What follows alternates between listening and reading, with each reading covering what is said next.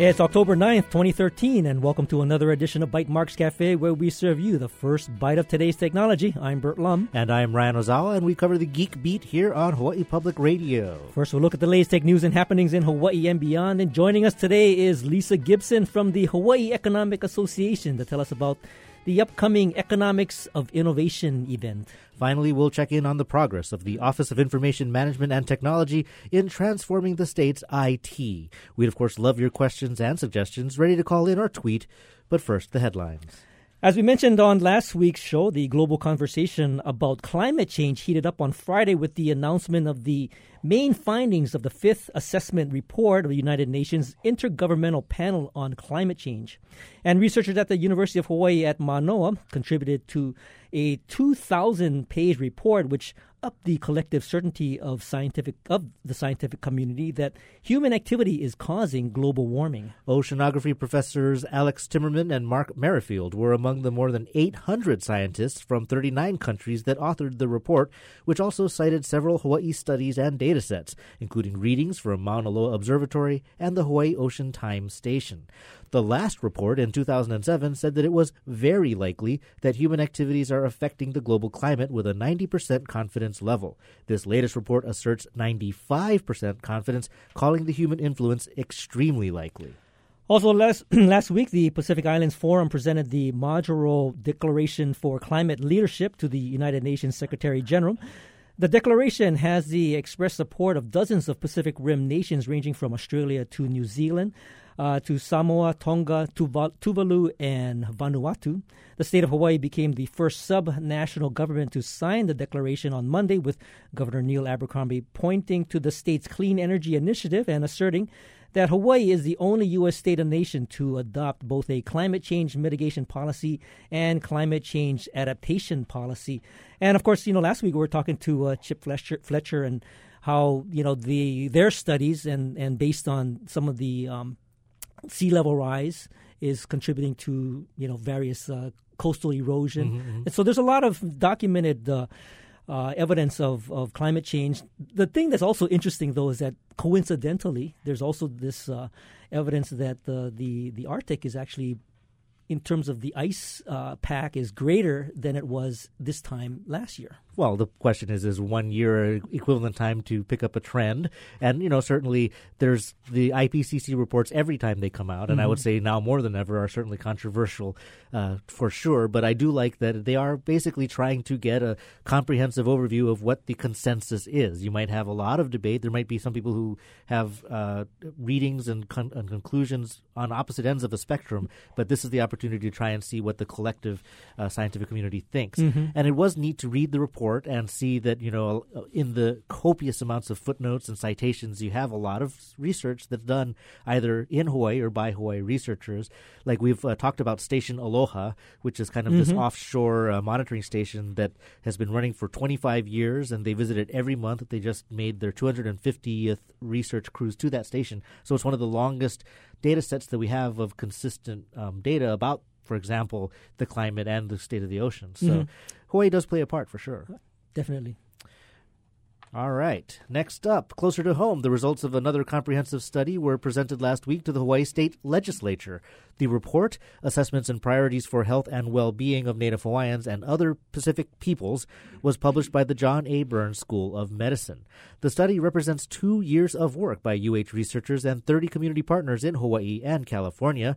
It's described as the most comprehensive collection of data relating to the health status of Native Hawaiians, Filipinos, Samoans, Tongans, and other South Pacific communities. The communities covered in the study have fewer par- uh, providers of health care, less education, lower wages, and higher higher rates of, of disease, especially diabetes, heart disease, and obesity. And the researchers note that most of them have shorter lifespans than other Hawaii citizens. Native Hawaiians, for example, typically die six years earlier than other populations. On the other hand, that's an improvement from the 13 year discrepancy observed in 1970. Uh, and the lifespan of for Filipinos in Hawaii has risen to nearly 81, the overall life expectancy for Hawaii residents. The study also calls out successful health programs, noting that incorporating culture and science can help. A cardiac health improvement study, for example, incorporated hula and saw as much as a 20 point drop in the blood pressures of participants. And educational opportunities for these communities are also improving, with the UH Community College's Pathways program for Native Hawaiians doubling its enrollment over 15 years. And you know the uh, that study that uh, was announced, I think uh, in early August, was a, a hula study by Mele Look uh, from the School of Medicine, mm. and that uh, revealed how just the cultural aspect of hula and the practice of hula uh, contributed to the health benefits to Native Hawaiians and anybody who really participates in hula because that's a pretty strenuous uh, dance in and of itself. Right, but sort of like the IPCC report on a local scale, this was kind of a collaboration of uh, 30 different health centers that were established by the Department of Native Hawaiian Health, and um, just sort of giving an, a broad overview. They did sh- they did point out what the silver silver linings were, but mm-hmm. they did say that overall the inequality in health conditions for uh, Hawaiian and Pacific Islander communities are still quote considerable and disturbing. Mm-hmm. So you know a lot of uh, work left to be done. Um, the UH release also noted that it was uh, notable that when they made this presentation, it was a special session, a joint informational session. They had four committees, from two from the Senate, two from the House, and it was standing room only. So there's definitely also uh, they did give the School of Medicine a good audience to get a, get an overview of the health mm-hmm. situation. Well, and I noticed that uh, you know having spent some time in places like uh, Marshall Islands and and the uh, Pacific Islands, there, I mean, one of the big things that uh, culturally is is very you know easily accessible is, mm. is fast food. So when they come to the U.S. and especially in Hawaii, uh, it's not easy to just fish for your meals or, right, or right. you know get uh, vegetables from uh, whether it's breadfruit or coconuts. It's you know a lot of times it's easiest just to go and get your fast food. So that is contributing to their the, the health situation for sure. Next up, astronomers using a pair of instruments on the Subaru telescope atop Mauna Kea have concluded that a super Earth orbiting a sun is a mere 40 light years away has an unusual water rich atmosphere. The exoplanet Gliese 1214b was discovered in 2009 and is classified as a super Earth. While scientists have detected the presence of water for years, the latest observation suggests the water on the planet in a unusual plasma form. The observations, published in the Astrophysical Journal, were made using two optical cameras on the Big Island telescope, tracking the planet as it transited in front of its sun. They did not see the signature of a hydrogen dominated atmosphere. Principal investigator Norio Narita uh, told Space.com that water is not in its usual forms of vapor, liquid, or solid there because the temperatures and pressures are so high. Instead, it's in an ionic or plasma form in the lower atmosphere of the planet. Well, the planet is six times the size of Earth, but doesn't have a solid surface. And since its orbit is 70 times closer to its star than our Earth is to the Sun, temperatures are believed to reach 140 degrees Fahrenheit. Given the lack of Given the lack of uh, liquid water, oceans, and the proximity to its star, researchers say that the planet is probably not habitable, but additional studies may reveal more about its composition and how it formed. Now, the thing that uh, this this story talks about is the um, the water in a form that I am totally unfamiliar with, right. which is in its plasma form. Now you can you can imagine steam, which is you know superheated you know water, but then when Something you get beyond to, that. Yeah, right. when you get beyond that, what is a plasma form of water? I'm not sure, and it's uh, 540 degrees, by the way, not 140. I think if it was 140, it would be very comfortable, actually. But yeah, not not a not a planet that's habitable. But we've actually been keeping an eye on this one for some time in the Gliese, I guess, uh, system. But uh, 40 light years is relatively close. Mm-hmm. Uh, but I had I went and researched. I said, Wait, so what are the closest you know kind of planets that people are looking at for uh, in, for habitability? And there's still the, the the nearest best case would be Tau Ceti E and F. That's only 12 light years away, and uh, they're at the very edge of what they would call the habitable zone. Mm-hmm. This one, although it's got this plasma water atmosphere, it is way too close and way too again too hot, too high pressure to support life. It's interesting to see how they actually determine the atmospheric uh, composition by watching the planet transit its its star. Right, and it's interesting that in, at this point there there's no solid surface that they know, so it's kind of hard to even imagine or measure what the diameter is if there's more kind of a fuzzy line between atmosphere and planet. Mm-hmm, you know, it's all kind of a continuum or a gradient, but uh, it's uh, it's definitely very very large and. Uh, very, very blue. In fact, they talked about using a blue filter to be able to isolate some of it to be able to image it better.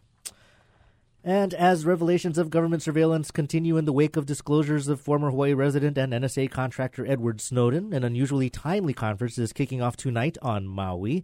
The Conference of Western Attorneys General, which is a bipartisan group made up of the chief legal officers of 15 Western states and three Pacific territories, is holding its Data Security and Privacy Conference with Hawaii Attorney General David Louie featured on the program.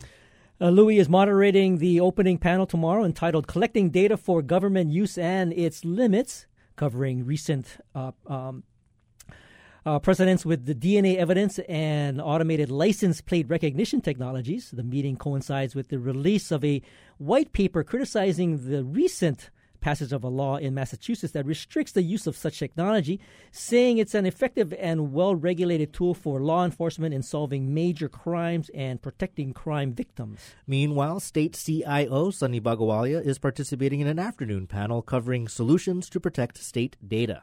Other sessions cover big data, the implications of do not track settings in internet browsers, and the shift to IPv6, which is the next generation Internet Protocol numbering system. Founded in 1982, the Conference of Western Attorneys General focuses on knowledge sharing and addressing emerging legal topics with an emphasis on issues that are common among Western states, such as water, fish and wildlife, public lands, and environmental protection. Now, you had said that uh, it'd be kind of neat to be a fly on the wall at this uh, conference, and especially if they're talking about a uh, the opening panel, collecting data for government use and its limits. And you know, given the uh, the recent uh, uh, revelations of what the NSA is collecting, one of the things that uh, is going to be discussed at this conference is the idea of uh, license plate recognition. Mm-hmm. And, you know, when I initially heard about that, I thought, well, maybe, you know, I mean, it's uh, nothing wrong with checking on the license plate of a speeding car. But to the extent that they may have the technology to look at everybody's license Mm-hmm, plate and collect that over, uh, you know, a fairly long period of time and store that data, what do you think about that? Well, I mean, that's certainly the hot topic at this conference, and it's neat that it's being held here and that our Hawaii representatives are participating in the program as well. Actually, uh, HPD has used um, automated license plate readers. I think that they broke the one that they had. They're looking for funding for another one. Um, Neighbor Islands, as far as I know, have not implemented them. But yeah, it's a it's kind of a constant back and forth. Uh, this conference in particular is critical of the Massachusetts law and the ACLU. Uh, you know case against these, this technology, saying that it's you know uh, needless surveillance, saying that it's still a useful tool. I just think it's interesting that uh, even with HPD using it, from what I understand, I think it was Dave uh, uh, uh Larry Geller of Disappeared News who was tracking the story, um, kind of says, well, they were using this, but they still hadn't determined their their data retention policies, who has access to information, how is it linked to other things. So I think there's more of the concern that they want all of those things thought out in advance before they start plugging them Well, in. that's true. I mean, you know, eh, technology for technology's sake is one thing, but if it's not incorporated into a, a fairly well thought out workflow, I mean, it could be it could be useless. Well, I, I, I it's, it, but again, I would, it would be interesting to be able to attend this conference. I mean, the other topics they were covering drones, um, ID theft, yeah. of course, the the the Affordable Affordable Care Act, and uh, they're even talking about internet advertising. So a lot of things I think Mm-hmm. regular geeks would be interested in, not just government wonks. Well, finally, a couple of quick stories we wanted to share with you. The Hawaii Institute for Marine Marine Biology yesterday uh, um, said that it had received a two two twenty four thousand dollar grant from the Disney Worldwide Conservation Fund.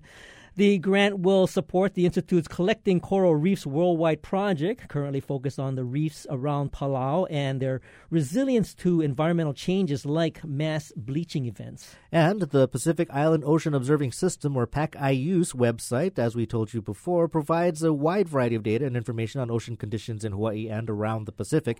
But now, surfers, fishermen, and other ocean users can access the site via a mobile-friendly version that was unveiled on Monday. The simplified interface, which works on most smartphones, allows quick access to real-time information and maps showing things like wave heights, currents, tides, wind, and more. And if you want to check it out, you just visit pacioos.org. And now joining us here in the studio is Lisa Gibson from the Hawaii Economic Association, and she's here to tell us about this upcoming event called the Economics of Innovation. Welcome to the show, Lisa. Thank you, Burt. Well, so what is the economics of innovation? And maybe, well, maybe you want to give us, give us a little um, background on who uh, the Hawaii, uh, this um, uh, Hawaii Economic Association is in the first place. Okay. Um, Hawaii Economic Association is completely volunteer driven. I'm a volunteer, on, member of the board, and this is their annual conference. Mm-hmm. Uh, I don't think we had one last year. I think we, the most recent one was the year before. And the theme of the, by the way, it's going to be on October 15th at the Halekulani. And the theme is the economics of innovation and and the programming, the, the various panels begin, and I'll run through them in more detail, but beginning with entrepreneurship, um, then moving on to how innovation is impacting our legacy industries of ag, energy, and believe it or not, fashion, which is a legacy industry. Mm-hmm. Um, then we're going to bring in some of the next generation to talk about structures for the 21st century. Um, and then closing with, oh, well, I'll get to the keynotes in a minute. We're going to be closing with the economic forecast with uh, Dr. Uh, Eugene Tian and some other very well known speakers um, having to do with. If you like data, this is this is uh, a, a, good group of guys. Well, we are mm-hmm. data geeks, and I saw Paul Brewbaker's on the program. He's a yeah. he's an excellent speaker. So, yes. who are the keynotes though? Well, the keynote breakfast keynote is uh, the new UH uh, VP for Research and Innovation, uh, Vassilis Syrmos, is uh, you know the new new Jim Gaines, who's retired, and um, that'll be very exciting to hear what he has to say.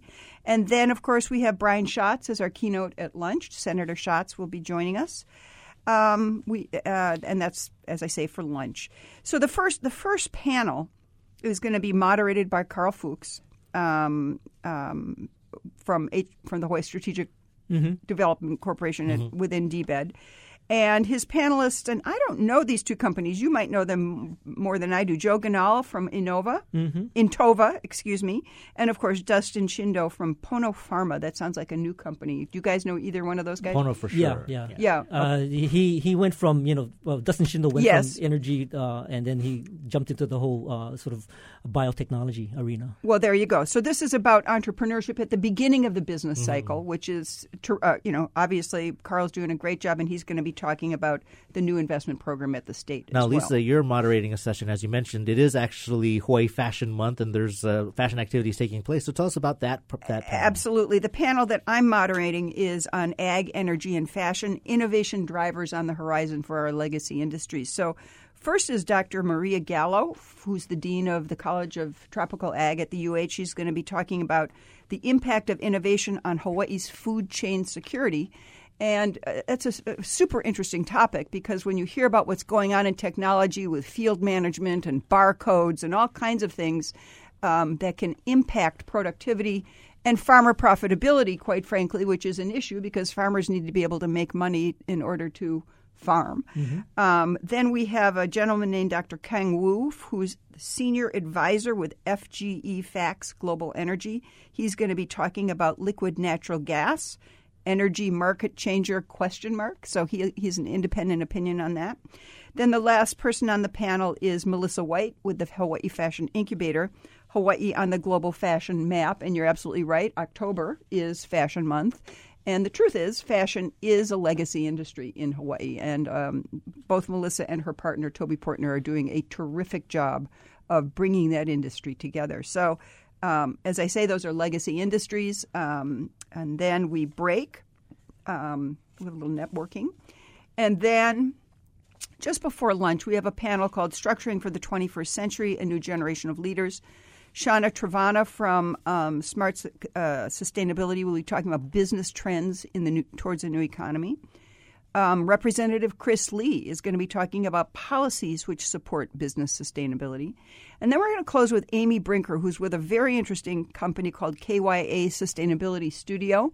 They are a B corporation, um, and B Corp, the, the corporate structure of a B Corp is a blend of how, how can you serve the environment and serve mm-hmm. your stockholders at the same time. I'm very interested. Um, it's it's an experiment, mm-hmm. and there are a number of B Corps out there, and Amy's been through it. I think Amy is quite an expert on that topic. And of course, as we mentioned, uh, there was the economic panel in the afternoon as well. But it's, it's, it sounds like a great program for either a data geeks or for, for people who are interested in policy or entrepreneurs who want to get a business started. Absolutely. If somebody was uh, interested in attending Signing this, up, yeah. how can there they you go. do- Go to the Hawaii Economic Association website, www.hawaiieconomicassociation.com, and you'll be able to print out the um, information. It's uh, $90 for members, $100, 110 I think, for non-members. Uh, again, it's Octo- Tuesday, October 15th, 7.30 in the morning till 3 in the afternoon. Sounds great. Thanks, Lisa, for joining us. You are welcome. And that's what's been happening this week. We'll take a short break, and when we return, we'll be joined by Randy Baldemore, uh, who's one of the deputy directors over at the uh, Office of Information Management and Technology, and he's going to tell us about the state's IT transformation plan. What are the next steps in this daunting task? We'd, of course, love your thoughts or questions as part of the conversation, so please give us a call at 941 3689 or toll free from the neighbor islands at 877 941 3689. And of course, we're monitoring Twitter, so you can tweet us your questions at Bytemarks or at Hawaii. This is Bytemarks Cafe. Hello, Michael Titterton here. There's a lot of stuff on the radio these days, and most of it's free. Or, to put it another way, most of the stations don't charge you directly. Instead, they sell the time on their stations to sponsors, and they pay for the content. But you listen to public radio. You want news reports to go into detail. If someone plays a symphony, you want to hear the whole thing. Actually, it's all about you.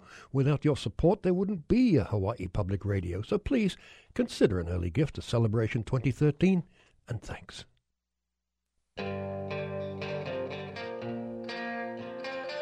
When is being the underdog an advantage? things that we thought were real advantages actually aren't, and things that we think of as overwhelming obstacles actually are incredibly useful.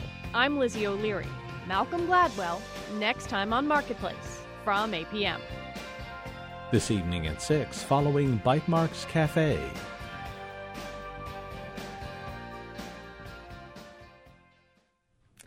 And welcome back to Bytemarks Cafe. I'm Burt Lum. And I'm Ryan Ozawa. And of course, joining us today is Randy Baldemore, and he's the deputy director over at the Office of Information Technology or Management and Technology. Now, uh, we know where Sonny is. Sonny is on Maui with the uh, Attorney General's conference, and uh, uh, we also were trying to get uh, Keone Kali here, but uh, there's all kinds of things going on with OIMT, and we're lucky to have Randy to join us, so we'll give him the full brunt of our questioning. Absolutely. Welcome to the show, Randy. Burt, Ryan, thanks for having me on. And of course, uh, what are the benefits of implementing a new IT system, and how will that uh, benefit the citizens of Hawaii? Of course, we love to hear what you're thinking, and of course, you can call us at 941 3689 on Oahu or 1 877 941 3689 from the neighbor islands. And of course, you know, Randy, we'll start with uh, something uh, rather simple, and, and I- I'm not sure how many people think of OIMT every day like you do. What is OIMT and what does it stand for, and what is your chartered uh, sort of mission? So, OIMT uh, stands for Office of Information Management and Technology. Uh, our mission is to help Hawaii become better, faster, and easier through IT. Uh, we are uh, an attached agency uh, to the uh, the Department of Accounting and General Services. Uh, we we were formed when Sonny Bhagowalia, our state CIO, came into the state, uh, and basically we started out uh, with an assessment, uh, taking a look at all the systems throughout the state, throughout the departments, uh, to take a look at uh, basically where the state of Hawaii is from the standpoint of IT. But it's not just about IT; it's also about processes. At the end of the day, what we want to be doing is providing better services out to the community. Uh, we also want to make the working conditions better for our state staff so that they're able to effectively do their work. I'm curious where the OIMT came from. Was it a rebranding or a reorienting of an existing technology department, or uh, was it chartered and created from scratch to, to overlay all of these other these other departments? Uh, OMT was set up uh, to help support uh, uh, Sonny Bhagowalia at, when he came in as the state CIO. At the time, this was about two years ago, uh, and to this day, uh, OMT is an office that is not just uh, about the state, it's actually about uh, public private partnership where we have supporters out in the community. Uh, namely, the Hawaii Community Foundation and their their uh, supporters, the uh, Midiar Family Fund Foundation, Uh, and uh, through that partnership, uh, we are working together to uh, to help the state uh, move forward. Now, you uh, had mentioned that it's kind of a uh, an adjunct uh, uh department. Uh, does it have plans to perhaps become a full fledged department, part of the sort of uh, you know, um, I guess executive branch? And and what do you see perhaps evolving in the not too distant future? That's actually an ongoing discussion that we're having with not just the governor's office, but uh, with the uh, various departments. Uh, ICSD is a division within Department of Accounting General Services. Mm-hmm. Uh, they essentially manage uh, many of the applications throughout the state. Uh, they also manage the, the, infrastructure and the network. And so, what we're trying to do is have a dialogue to figure out what works best for the state moving forward. Mm-hmm. And obviously, we're in a, a, period where there's significant transformation being explored. There's new technology we're bringing in. And all of these things need to be considered and talked about, and uh, that's the process we're going through right now.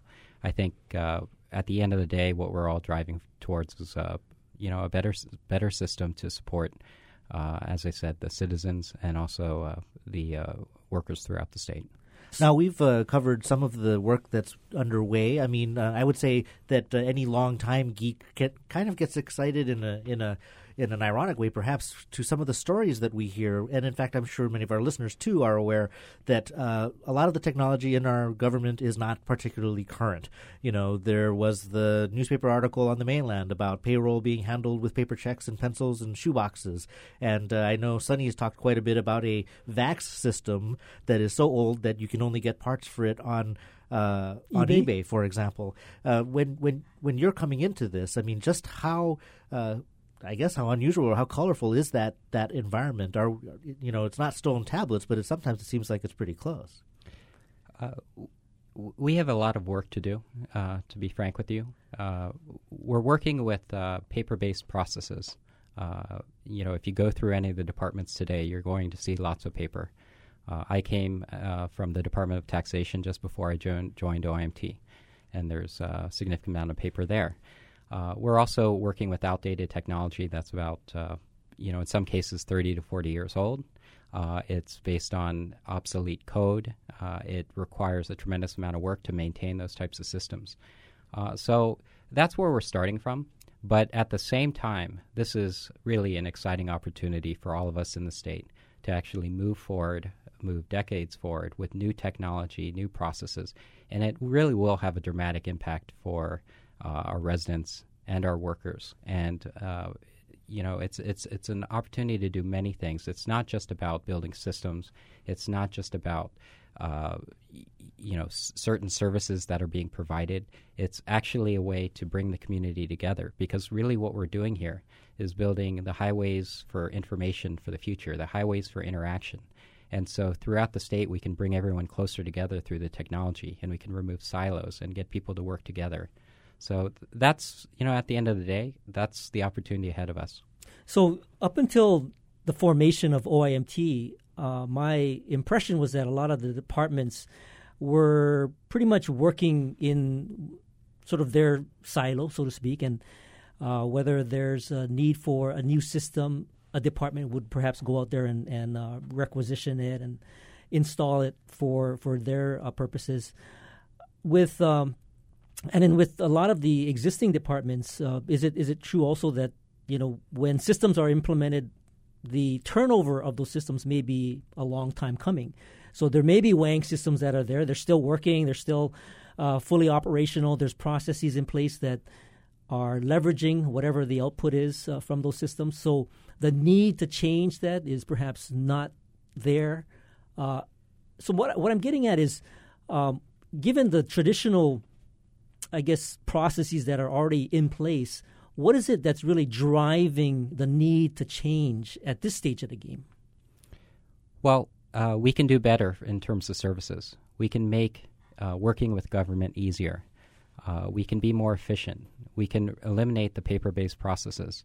Uh, you know, if, if if you ask my view, I think throughout the state. Uh, there, there are so many state employees throughout the state that are, in my view, heroes because what they're being asked to do is work with uh, antiquated technology and provide uh, great services out to the community, but based on 30 to 40 year old technology. And and it requires a tremendous amount of effort to support these systems, to maintain these systems. If you're dealing with paper based processes and you're dealing and you're receiving millions and millions of pa- pieces of paper every single day, and that's the working conditions that you're, you're dealing with that's a very difficult environment. And many of these employees, they've been doing it for decades. Mm-hmm. And uh, they know they're using outdated processes and technology, but that's what's there. And they do it, and they do it to provide service to the community.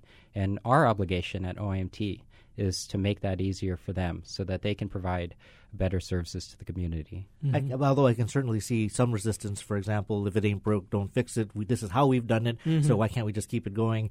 Um, but uh, it's certainly a daunting challenge ahead. We are talking to Randy Bald- Baldemore, the Deputy Director of the Office of Information Technology, talking about transforming the state's IT systems. And if you've observed something that you think you might be able to help or solve with technology, if you've got a question, now's the time to call in 941 3689 or from the neighbor islands 877 941 3689.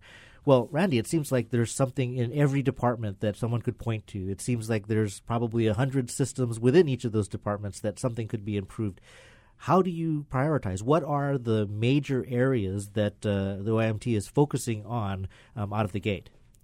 Well, there's many things we need to do. There's things that are internal to the state in terms of how we uh, set up our operations and how we support the different systems and the different services that are out there. And then there are more external things that uh, uh are, are, more visible to the residents of the state.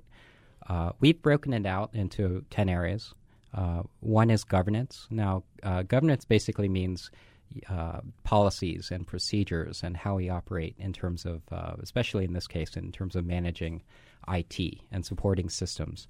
Uh, it also includes how we work together in terms of managing the various transformation programs that we have. Uh, but we're also building an, another aspect is we're building an enterprise resource planning system which uh, truly is going to be transformational for the state.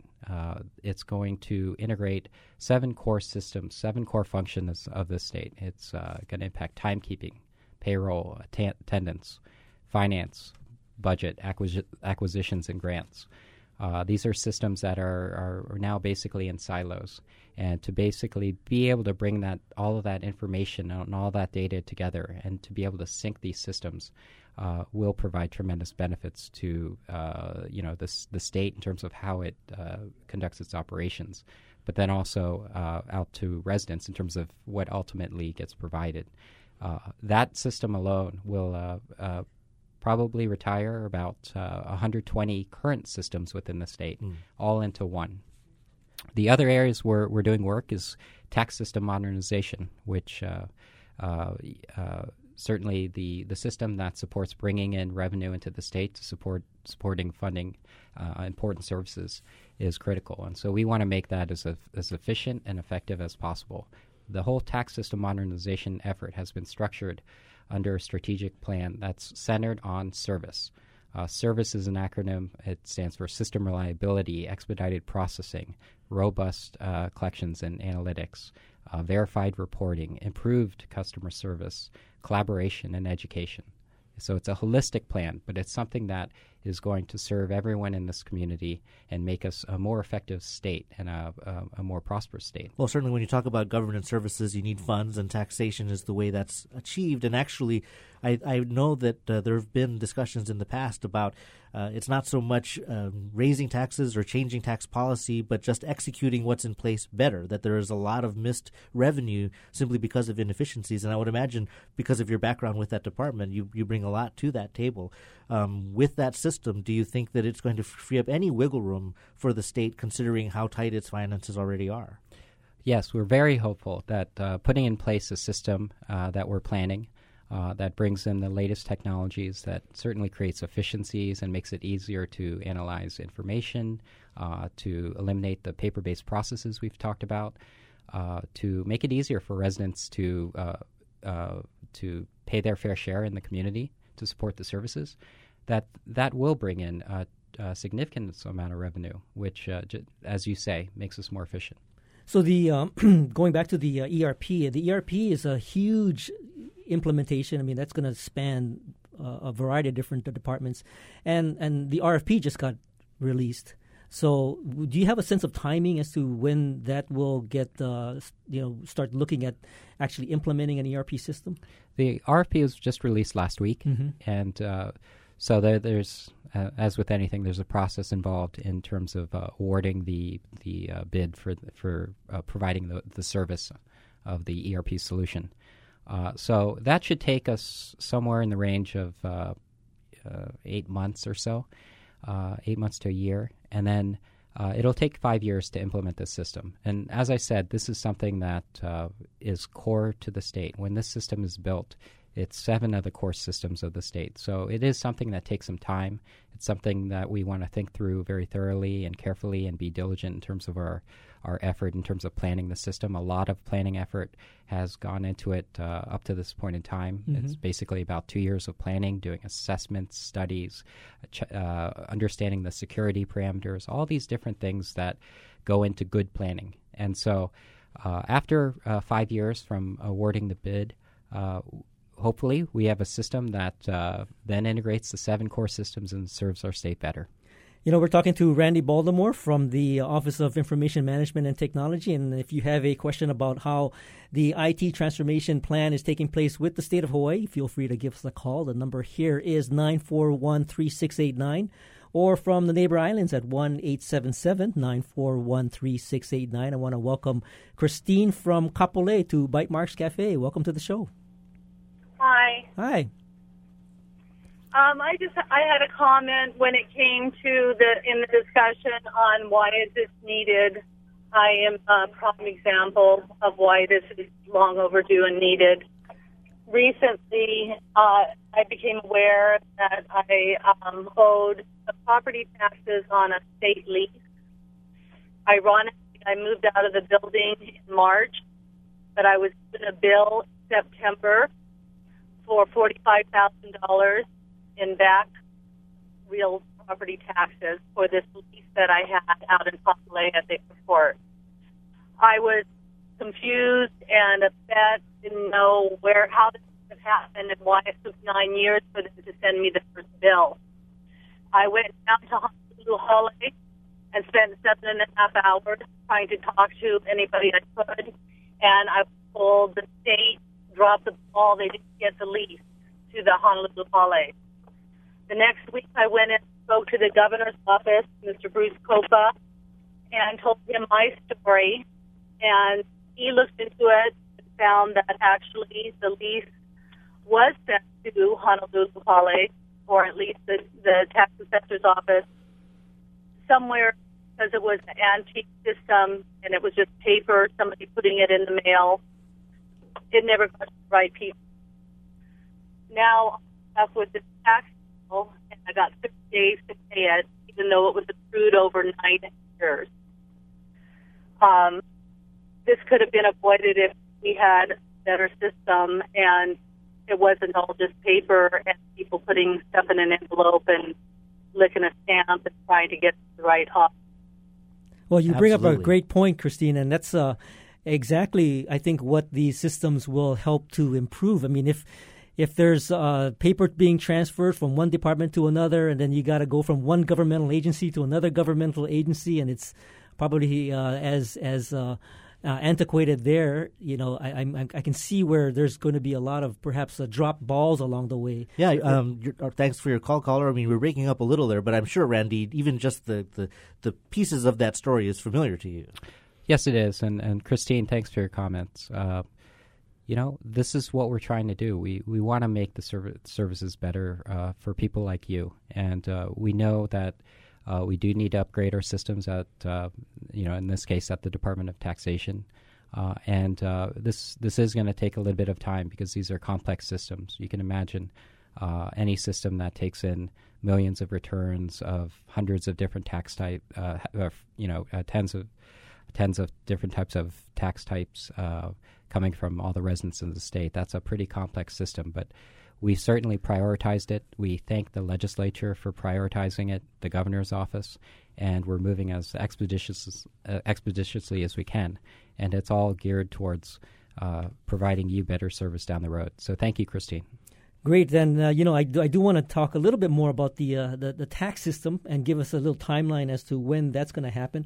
So I want to hold that thought. We'll be right back after this short break to continue our conversation with Randy Baldemore and how things are going with the projects happening over at the state IT transformation project. Is it even possible to manage dozens of departments with dozens of systems under one plan? We'd, of course, love to hear from you as well. 941 3689 is the number to call. Or if you're on the neighbor islands, you can give us a call at 877 941 3689. This is Bytemarks Cafe. It's the aspiration of every young girl in ballet to become a prima ballerina, but it's a rare accomplishment, and that makes any opportunity to learn from a principal dancer a rare one. Romy Beppu has taken center stage around the world, and she's preparing students for a weekend performance. She will talk with her tomorrow morning at 8 on The Conversation.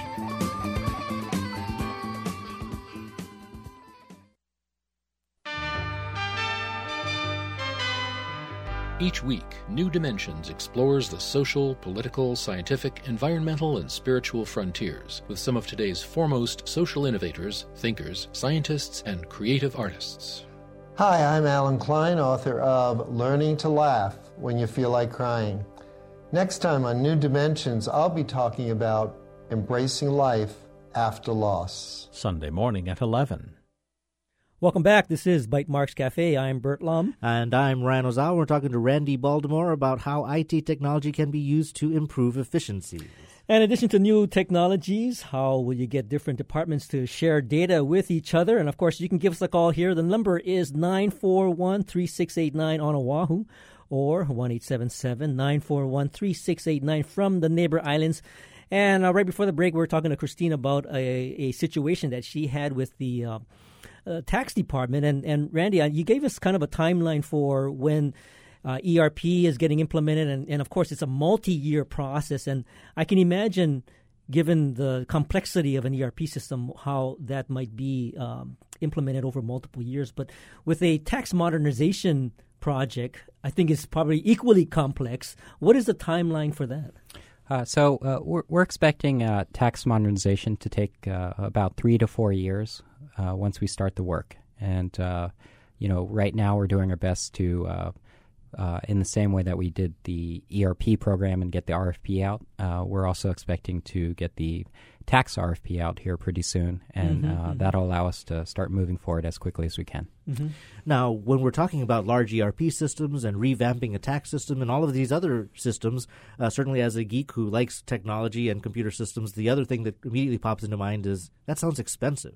I mean, how are these initiatives funded? I know that the creation of the OIMT and Sonny Bhagowalia's position was assisted in part with support from the Hawaii Community Foundation, for example, but that's certainly not what's going to uh, transform all of these systems. You have to go to the legislature, you have to get funding. How is that progressing?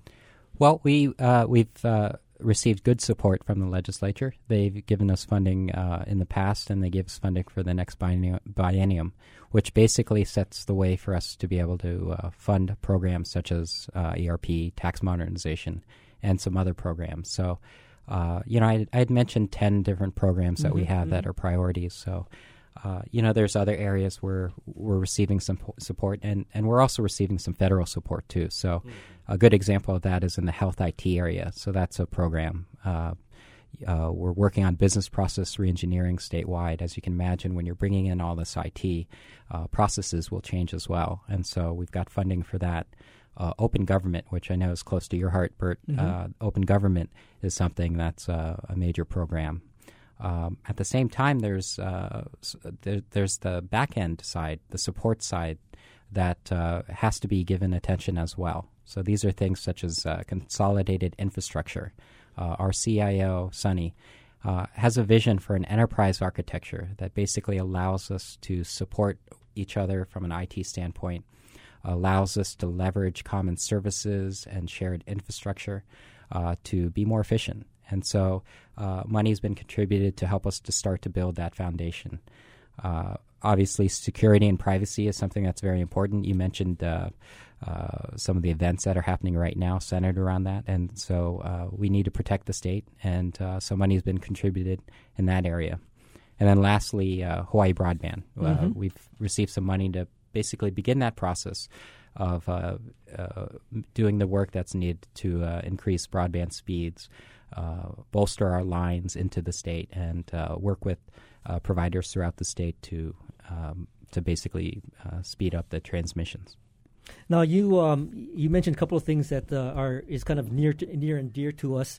Uh, but what's been uh, in the news recently is is the the whole sort of health connector and and getting uh, getting your insurance online. I don't know if if your health IT initiative is in in any way connected to that or associated with that. Is there a relationship between your health IT initiative and the uh, health connector? The uh, Hawaii Health Connector is a nonprofit, mm-hmm. um, but there are interaction points with the state, and especially the Department of Human Services and uh, you know OIMT has a, a, role in that as well. Uh, we're basically supporting both of those organizations when it comes to integration points because there's some information that needs to be going between uh, the eligibility side out to the connector. Mm-hmm. Uh, so we have our part in this to help out, uh, and uh, um, it's it's it's something that obviously we're that uh, these systems are just coming online. There there are going to be challenges with any types of complex systems that go out there, but uh, a tremendous amount of work has been put into building uh, both uh, KOLEA, which is the DHS system, mm-hmm. and and the Hawaii Health Connector, the exchange, and uh, uh, knowing the t- amount of work that's been put into it, uh, you know, I think. Uh, certainly, we can we can do more, and uh, in the near in the future, we're going to see improvements and better functionality coming out, and it's going to be easier to use for residents. But uh, just the fact of getting up a system where now people can start applying uh, for uh, for health insurance, which is obviously very important. Uh, that that's an important first step, mm-hmm. and uh, we're going to do more. It's something that we're committed to. It's something the governor's committed to. Obviously, it's it's something uh, the president's committed to as well. So. We're talking to Randy Baldemore, Deputy Director of the Office of Information Technology, about the effort to transform the Hawaii's IT systems to improve efficiencies. If you've got a thought or a question about how this all might happen, we welcome your call at 941 3689 or from the Neighbor Islands 877 941 3689 or, of course, on Twitter at Hawaii or at Bytemarks. Um, you also mentioned as one of those 10 projects the, uh, the Hawaii Broadband Initiative, and it's something that we've tracked probably since the inception of Bytemarks Cafe. We get excited about undersea cables and um, you know uh, surveys about internet speeds ar- across the state. Um, how is that progressing? It, it's progressing uh, well. We received funding for uh, uh, developing and planning and, and uh, being able to put up some landing sites for uh, broadband lines coming into into the state of Hawaii, which is an important first step we you know have taken assessments to see where the state is. Uh, I don't think it'd be any surprise to anyone uh, listening or to you that uh, we can certainly improve as far as the transmission speeds. Uh, but it's going to take some time. You know, we know there are communities out there outside of the state that are uh, really moving very forward very quickly on this. Uh, you know, particularly in Asia, there's a tremendous amount of improvement in terms of you know they seem to be excelling in terms of uh, broadband speeds, but uh, we want to get there too.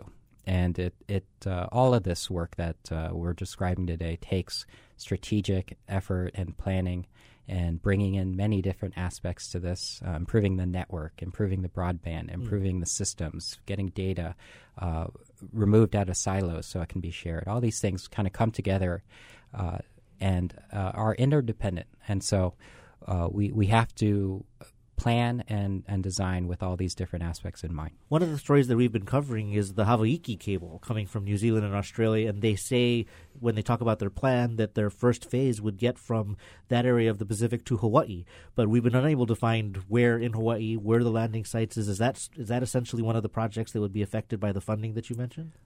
Well, I think we need to uh, to uh, make Hawaii competitive as far as uh, being able to get these lines. These are huge investments, and so that's where you know I'm talking about uh, all these other aspects because we've got to make Hawaii a place where uh, uh, other nations and you know will want to land their lines. And so it's something we're we're sensitive to. It's something I know Sonny's uh, spending a lot of time on, and Keone as well, to to uh, to make sure that we're positioning ourselves well so that uh, as these nations uh, make their decisions where to land their lines, that they definitely consider uh, the state of Hawaii. Now, you know, one of the things that we heard quite a bit about uh, early on in, in uh, Governor Abercrombie's term was the uh, gigabit initiative and the idea of getting fiber optic and, and affordable gigabit speeds to the home by the year 2018. Now, I know that you know we all talk about broadband. I don't all... want to describe the face he just made, but okay. I'm not looking at him, so I won't. I won't go there.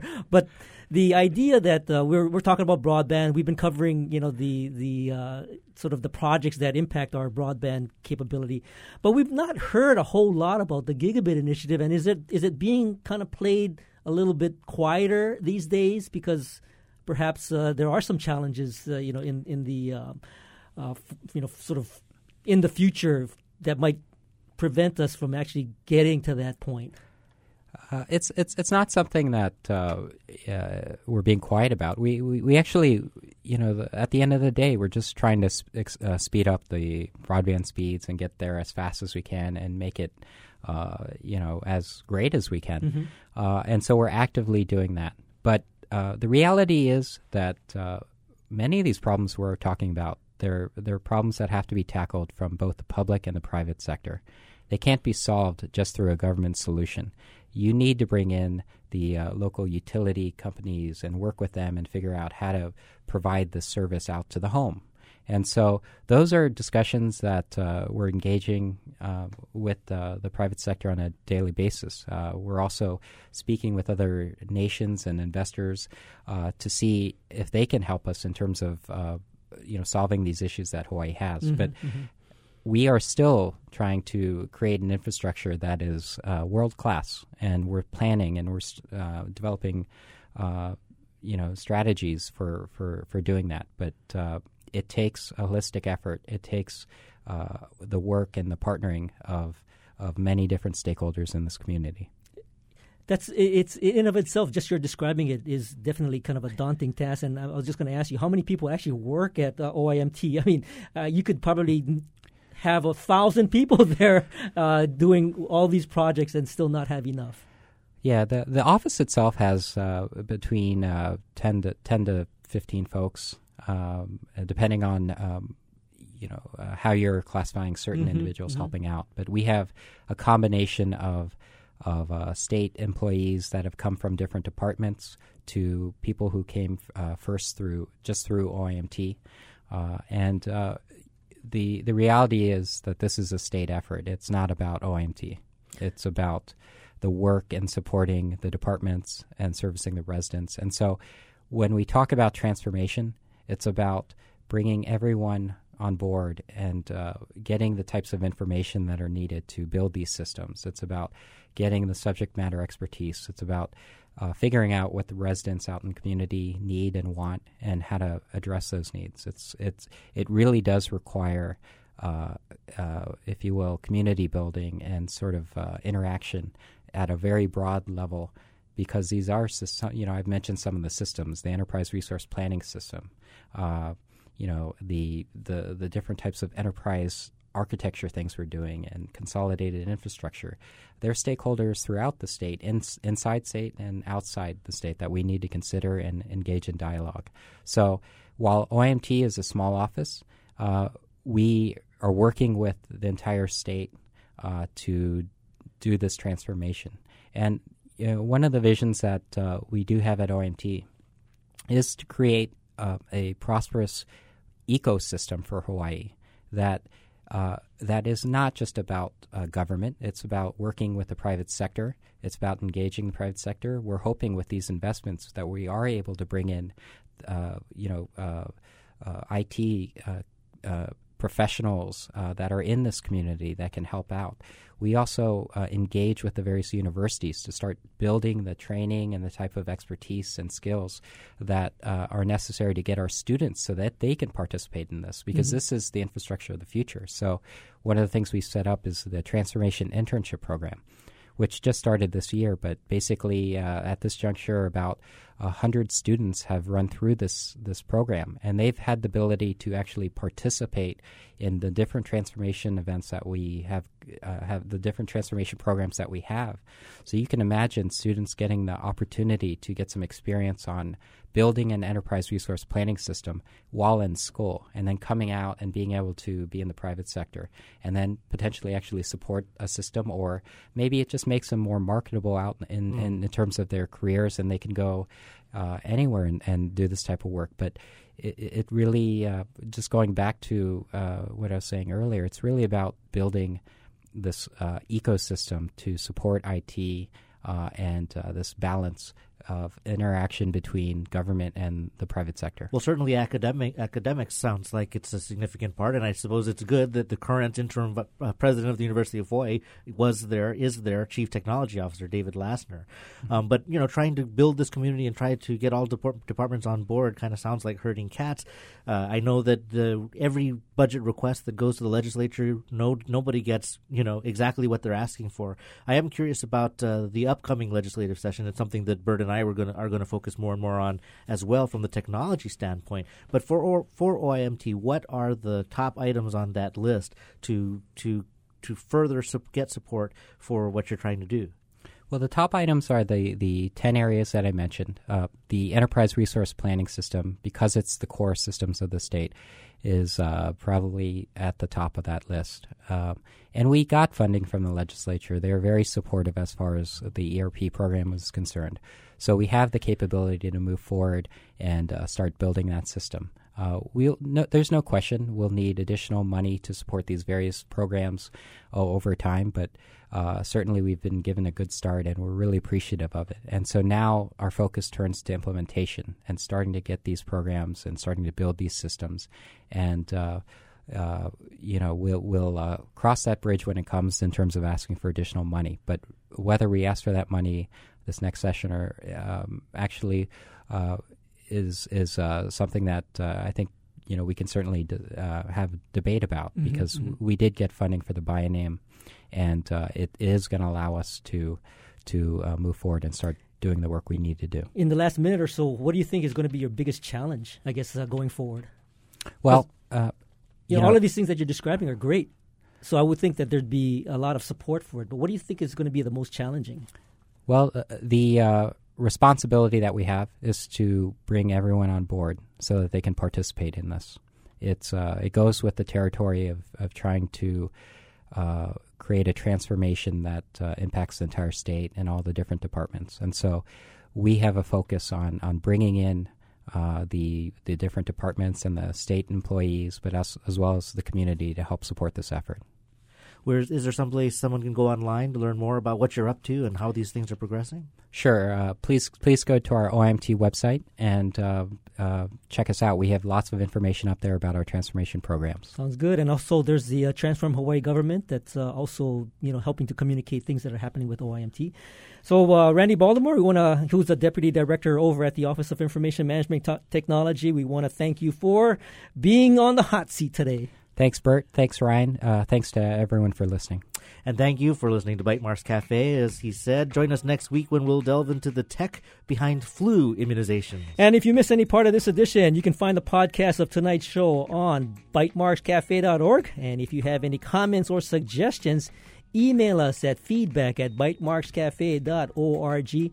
Of course, you can also find us on Twitter. I'm at Bytemarks. And you can follow me at Hawaii. Our engineer is David Chong, and our executive producer is Beth Ann Kozlovich. And we leave you with our song pick of the week. Here's a band called Nosaj Thing and a song called Snap. See you next week on another edition of Bytemarks Cafe.